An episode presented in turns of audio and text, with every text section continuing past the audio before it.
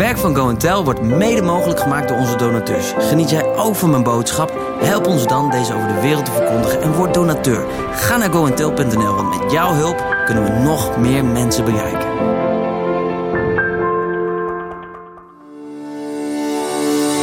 December is een maand van geven en ontvangen.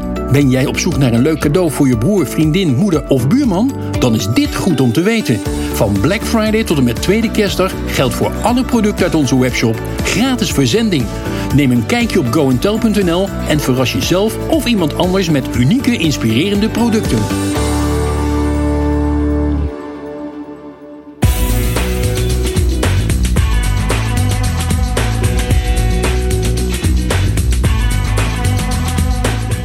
Dat je er bent.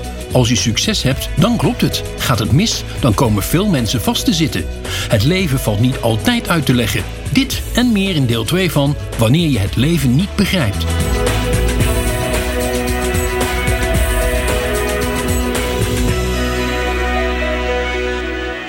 Ik herken werkelijk geloof wanneer ik een stil en rotsvast vertrouwen in mensen zie.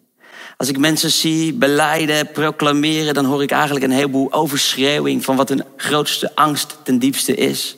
Maar als je echt weet dat je een geestelijk wezen bent, dat je contact hebt met het bovennatuurlijke door je relatie met Jezus Christus, man, dan, dan, dan is er voor jou een plek midden in die moeite waarin toch God met je communiceert en Hij je draagt.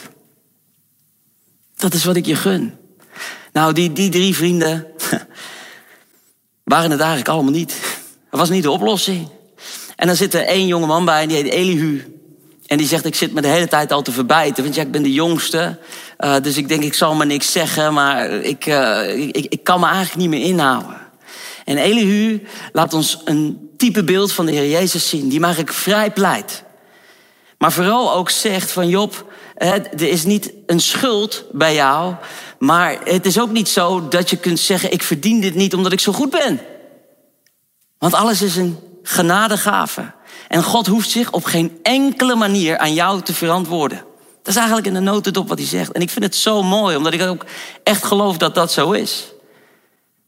Het leven gebeurt voor mij.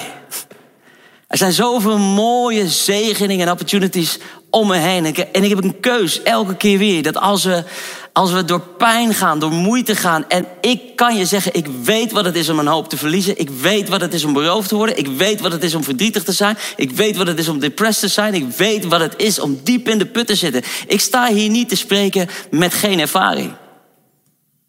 Life can be hard. Maar God is goed. Altijd goed. En als Elihu dan aan het woord is, dan zegt hij op een gegeven ogenblik dit. En ik vind dit zo prachtig.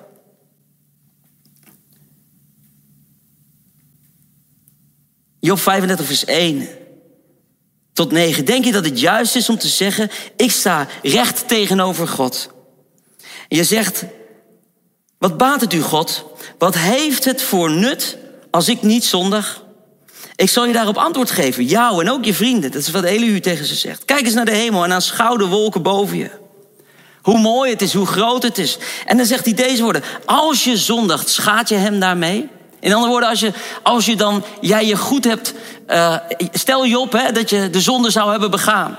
Denk je nou echt dat, dat God in de hemel daar last van heeft... als jij even naast de pot hebt gepist? Dat, dat is wat Elihu zegt.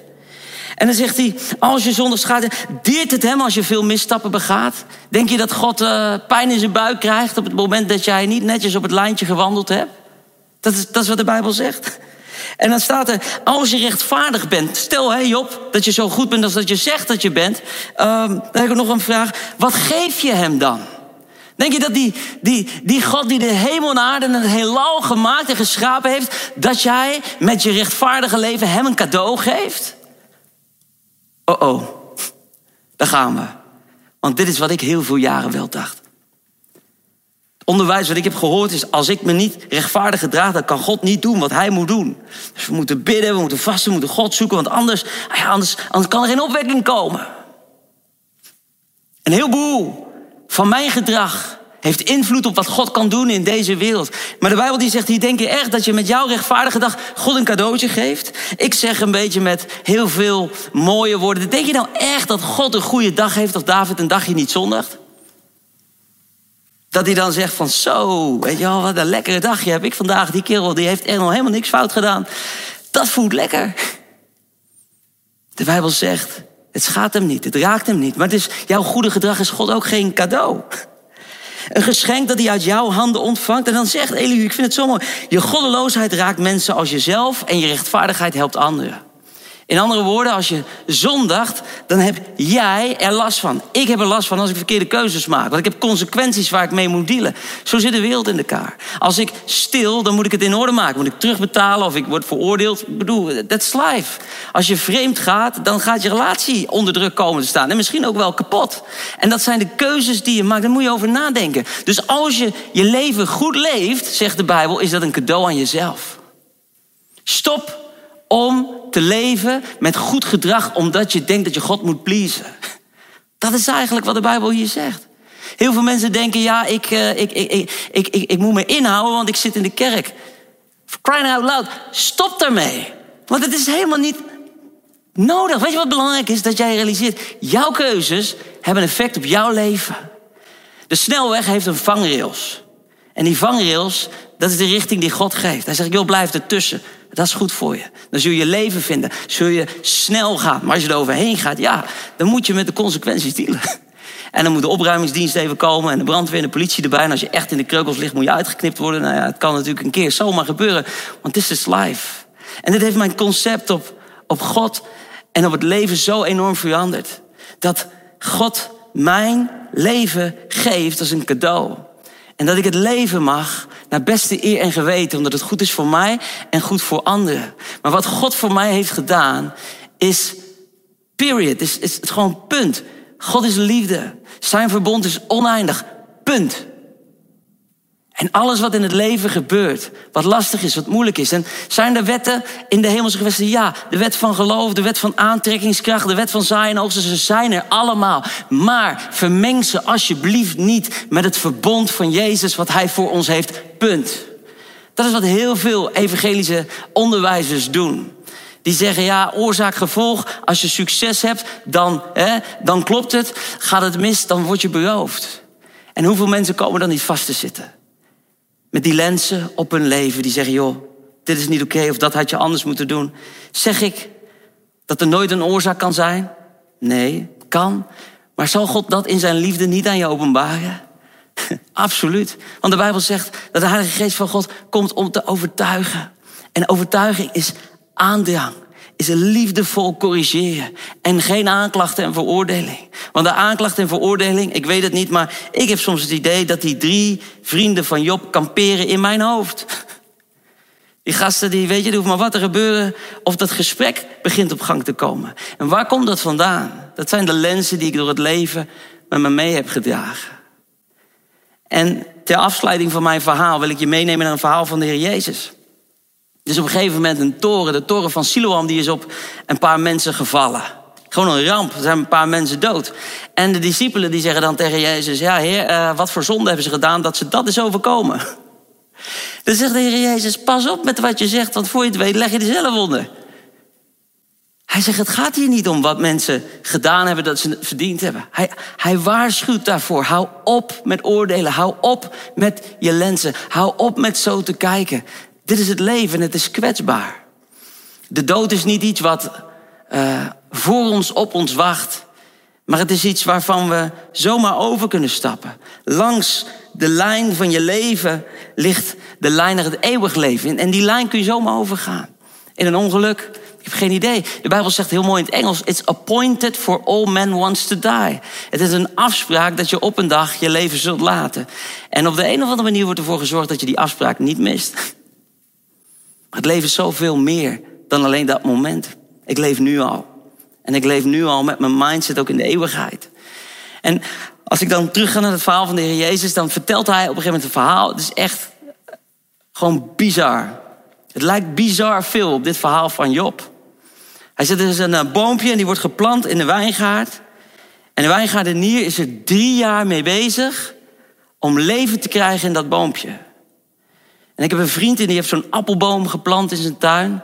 En hij zei, David, hij zegt, hij bloeit nu en hij is nu mooi. Maar er was een tijd, dan moest ik hem stutten. En dan moest een paal bij. En dan was hij weer omgewaaid. En dan moest er weer aarde bij. Dan moest ik, hij zei, ik heb zoveel moeten doen om dat ding aan het bloeien te krijgen. Hij zegt, en als nu mensen op visite komen en zeggen... oh, wat heb je een mooie boom. En dan denk ik altijd van, je moest weten wat ik moest doen... om dat ding, zeg maar, te laten bloeien. En de Heer Jezus vertelt precies zo'n verhaal. Voor drie jaar is de landheer bezig om dat boompje vruchtbaar te krijgen. En het lukt niet. Drie jaar niet. Dus hij zegt uiteindelijk, weet je wat ik doe? Ik gooi dat ding in de prullenbak. Ik verbrand hem, want ik heb er niks aan. En dan komt de landeigenaar. En die zegt dit. Geef mij nog één jaar. Geef me nog één jaar. Um, weet je wat ik ga doen? Ik lees het aan je voor. Ik kan het verhaal vertellen, maar Lucas 13, vers 6. Hij vertelde, de, iemand had een vijgenboom in zijn wijngaard geplant... en die ging kijken of de boom al vrucht droeg, maar had geen vijgen. En hij zei tegen de wijngaardenier... al drie jaar kom ik kijken of die vijgenboom vrucht draagt, te vergeefs. Hak hem maar om, want hij dient nergens toe. Hij put alleen de grond maar uit. Maar de wijngaardenier die zei... heer, laat hem ook dit jaar nog met rust... totdat ik de grond eromheen omgespit heb, gemest heb... en uh, misschien zal hij het komende jaar vrucht dragen... en zo niet, dan kunt u hem alsnog omhakken. Drie opties die mislukken. Optie 1, de lens van de wet.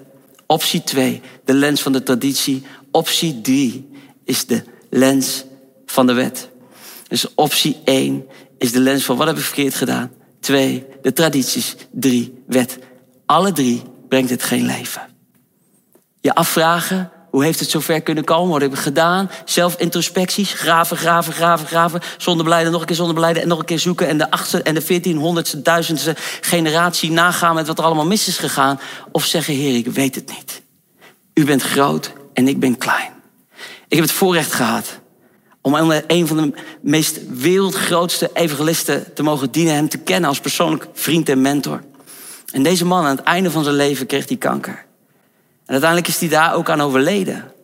En er zijn heel wat traditionele mensen die hebben gezegd: waar heeft hij dat nou aan verdiend? Hij heeft miljoenen mensen bij Jezus gebracht. En is dit dan zijn beloning?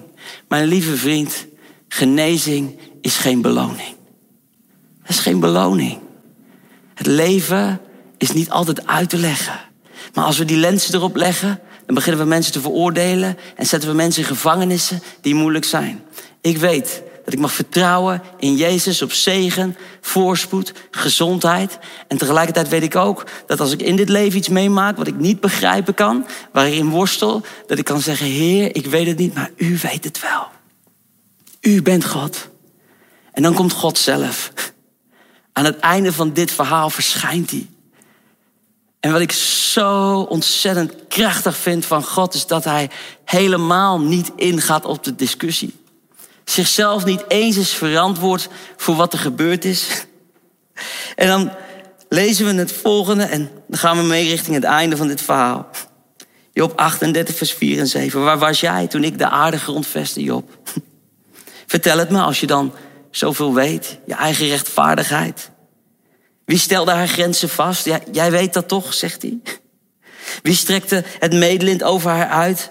Waar zijn haar sokkels verankerd? En wie heeft haar hoeksteen gelegd? Terwijl de morgensterren samen jubelden en, en Gods zonen het uitschreeuwden van vreugde. Als ik dit lees, dan maakt het mij klein. En dan die David die in zijn hoofd alle kanten op gaan. Hoe kan dit?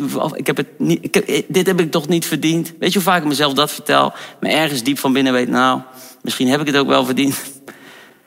Dan heb ik nog maar één ding over. En dat is te vertrouwen in die laatste optie van de landman. De wijngaardenier. Je hebt die drie jaren, de drie vrienden. En uiteindelijk is er nog maar één optie, dat is vertrouwen in degene die kan wat jij en ik niet kunnen. En dat is de Heer Jezus. Dat is het verbond. En ik zal je vertellen, een verbond tussen God en mensen is een verbond wat aan Gods kant nooit gebroken worden kan. In andere woorden, ik zeg wel eens, weet je, als je iemand een hand geeft, dan kun je hem zo loslaten. De een of de ander kan het contact verbreken. Maar een verbond is meer dit. Dat als de mensen loslaat, dat God ons nog altijd vasthoudt. En omdat hij wist dat wij in ons gedrag het niet konden volbrengen, waarbij het lijkt hè, dat Job het wel kon, maar Job ook in zijn eigen rechtvaardigheid uiteindelijk toch nog niet uitkwam, zegt God, juist daarom heb ik mijn zoon gestuurd, hem mens gemaakt, zodat hij voor jullie de hand kan vasthouden. En he never fails. Dat is de boodschap van het evangelie. En die boodschap is voor alle mensen die dat geloven. En die uitnodiging is aan jou, ook vandaag. Durf jij God te vertrouwen dat hij goed is, no matter what? Ik kies ervoor. En ik zal je vertellen, is dan altijd alles makkelijk? No way, echt niet. Je moet eens in de bediening gaan, man. Dan heb je niet alleen last van mensen, maar ook van duivels. En sommige mensen kunnen duivels doen, maar dat is een ander verhaal. Weet je wat ik zeg? God, u bent groot en ik ben klein. U weet het en ik, ik snap het niet. Maar wat ik niet snap, daar vertrouw ik op. En in plaats van mijn eigen tekortkomingen te zoeken en te vinden, mijn eigen rechtvaardigheid op te poetsen en te denken ik heb het niet verdiend, besef ik dat in uw licht en in uw goedheid geen verdiensten zijn. Het leven is een cadeau. En dat ontvang ik met open armen. En daarom kijk ik naar u en ik zeg, Heer, ik weet het niet, maar ik weet wel dat u goed bent. Ik leg de lenzen opzij. En dit is best wel een, een heftig besluit. Ik wil tegen je zeggen dat als jij naar me hebt geluisterd en je zegt, joh David, mooi verhaal, maar ik, ik, ik realiseer me dat ik niet eens eens weet of ik wel in Jezus geloof, of ik hem wel vertrouw. Dan is dit ook dat moment voor jou. Dus ik wil je uitnodigen. Als jij je hart aan Jezus wil geven, en dat gaat zo simpel als hier, hier ben ik hier. Ik, ik zeg wel eens tegen mensen, als hij zoveel van je houdt dat hij voor je sterft aan een kruis, waarom zou hij dan zijn mond dicht houden als je zegt, Heer, als u daar dan echt bent, wilt u zichzelf en mij openbaren? En het mooie van de media is dat deze video nog jaren nadat ik dit hier heb ingesproken ergens kan circuleren. En misschien zit je er nu naar te kijken en denk jeetje, dat was jaren geleden David dat je daar stond of een tijdje terug. Maar de woorden zijn nog steeds even krachtig. En die woorden zijn als de zon die branden. Als je er te lang in ligt, verbrand je. Het is het levende woord van God. En dat zijn de woorden van Jezus. Hij zegt, kom tot mij. Alle die vermoeid en belast zijn. Ik zal je rust geven. Stop proberen hetzelfde te doen. Vertrouw mijn verbond. Kijk naar mij. Weet dat ik het doen kan. En dat is wat ik je gun. De Bijbel zegt, als je de naam van Jezus aanroept, zul je behouden worden. Dus daar gaan we. Zeg, lieve Heer Jezus, dank u wel voor dit moment. Ik roep u aan. Ik kan het niet alleen. Ik stop met proberen en ik stop met het veroordelen van mezelf en van anderen. Natuurlijk richt ik me op het moois wat ik van u ontvang. Maar ik ga er niet vanuit dat ik het verdiend heb. Ik ontvang van u wat u geven wil. Want u verdiende wat ik niet kon verdienen. En daar vertrouw ik op. Ik geef en vertrouw mijn hart en leven in uw handen. In Jezus wonderbare naam. Amen. En als jij dat net gebeden hebt, met je hele hart, misschien voor de allereerste keer, dan willen we echt van je horen. En dan komt nu in het scherm onder alle contactgegevens waarin je contact kunt maken met de mensen van Redemption Church. En uh, dat is via een online portal, maar zeker ook als straks de locaties allemaal open zijn. Kom langs, laat je gezicht zien en vertel, ik heb ook voor Jezus gekozen. Ik wil die last achter me laten. En ik wil God achterna. Ik wil van hem houden. Ik wil met hem wandelen en met hem betrokken zijn. En dat is wat ik je gun in de wonderbare naam van de Heer Jezus. Weet je, dit is geen hocus pocus. Maar het voelt soms wel bijna magisch contact met God. Met hem op kunnen trekken. En dat verbond van Jezus is zo krachtig. Dat bloed van de Heer Jezus heeft nu een heel andere rol als dat het had in de tijd van Job. Omdat God Job beschermde vanwege zijn eigen rechtvaardige gedrag, beschermt God jou en mij vandaag vanwege het rechtvaardige offer van de Heer Jezus Christus. En symbolisch is zijn bloedbescherming, symbolisch is zijn lichaam voor ons gebroken. En de Bijbel heeft daar zulke mooie beloftes voor. Alleen die beloftes kunnen alleen tot je komen als je dat ook daadwerkelijk gelooft met je hele hart. En ik merk bij mij broeit en gloeit het van binnen. Ik geloof het en ik gun je dat je hetzelfde doet. En ik heb hier uh, bij me uh, het avondmaal. En dat gaan we ook met elkaar vieren, omdat we dat willen doen ter nagedachtenis van wat Jezus deed voor ons. En het is zo krachtig symbolisch en hij zei, doe dat telkens weer. Ter herinnering van wat ik deed voor jou. En ik ken mensen die het elke dag doen. En um, ik ken mensen die het één keer in de maand doen. Ik ken mensen die het bij verschillende uh, occasions doen, zeg maar. Maar we gaan hem er even bij pakken. Oh, even zoeken dat dat netjes gaat. We staan nog helemaal onder adrenaline. Het lichaam van de Heer Jezus Christus. Voor jou verbroken. Symbolisch. En gaan we nemen met elkaar. Op dit moment de nagedachtenis van wat hij deed. Voor jou en voor mij. En ook het bloed van de Heer Jezus wat voor ons vergoten is. Het is niet een loze belofte. Jezus is geen succesformule. Jezus is niet een praatje wat je roept, waarvan je hoopt dat het een keer gebeurt. Maar het is een God met wie je in verbond mag staan. Hij zegt, u heeft beloofd. U heeft uw bloed gegeven. Bloed van de Heer Jezus is verbonden met het lichaam van ons en in deze hele wereld. En ik bid dat het tot herstel en genezing zal zijn. Laten we met elkaar ook het bloed van Jezus tot ons nemen. Lieve Vader, dank u wel voor deze fantastische uitzending, voor deze fantastische zondag. Heer, dat we met elkaar mogen vieren wat u deed voor ons. En dat we ook mogen leren vanuit uw woord. Dat hoe moeilijk en hoe duister het ook om ons heen kan zijn. Hoe vaak we ook niet snappen hoe dingen zitten. We hebben een verbond. En u nodigt ons uit daar keer op keer op terug te komen en op te zien. En ik wil voor je bidden in de machtige naam van Jezus dat in jouw situatie, waar je nu ook zit, waar je ook doorheen gaat, dat je als het ware wordt opgetild en weet er is een God die van me houdt en voor me zorgt en voor me uitgaat en mij belooft dat ik er goed uit zal komen. Hij is een goede God. Hou vast aan hem, no matter what. Bless you en tot de volgende keer. Dit was het tweede en laatste deel van Wanneer je het leven niet begrijpt. We hopen dat je hebt genoten en zijn altijd benieuwd naar je reactie. Stuur hem naar info@goentel.nl. Het laatste nieuws over al onze activiteiten vind je altijd in de Simply Jesus app. Download hem nu op Google Play of in de App Store. Simply Jesus, our message to the world.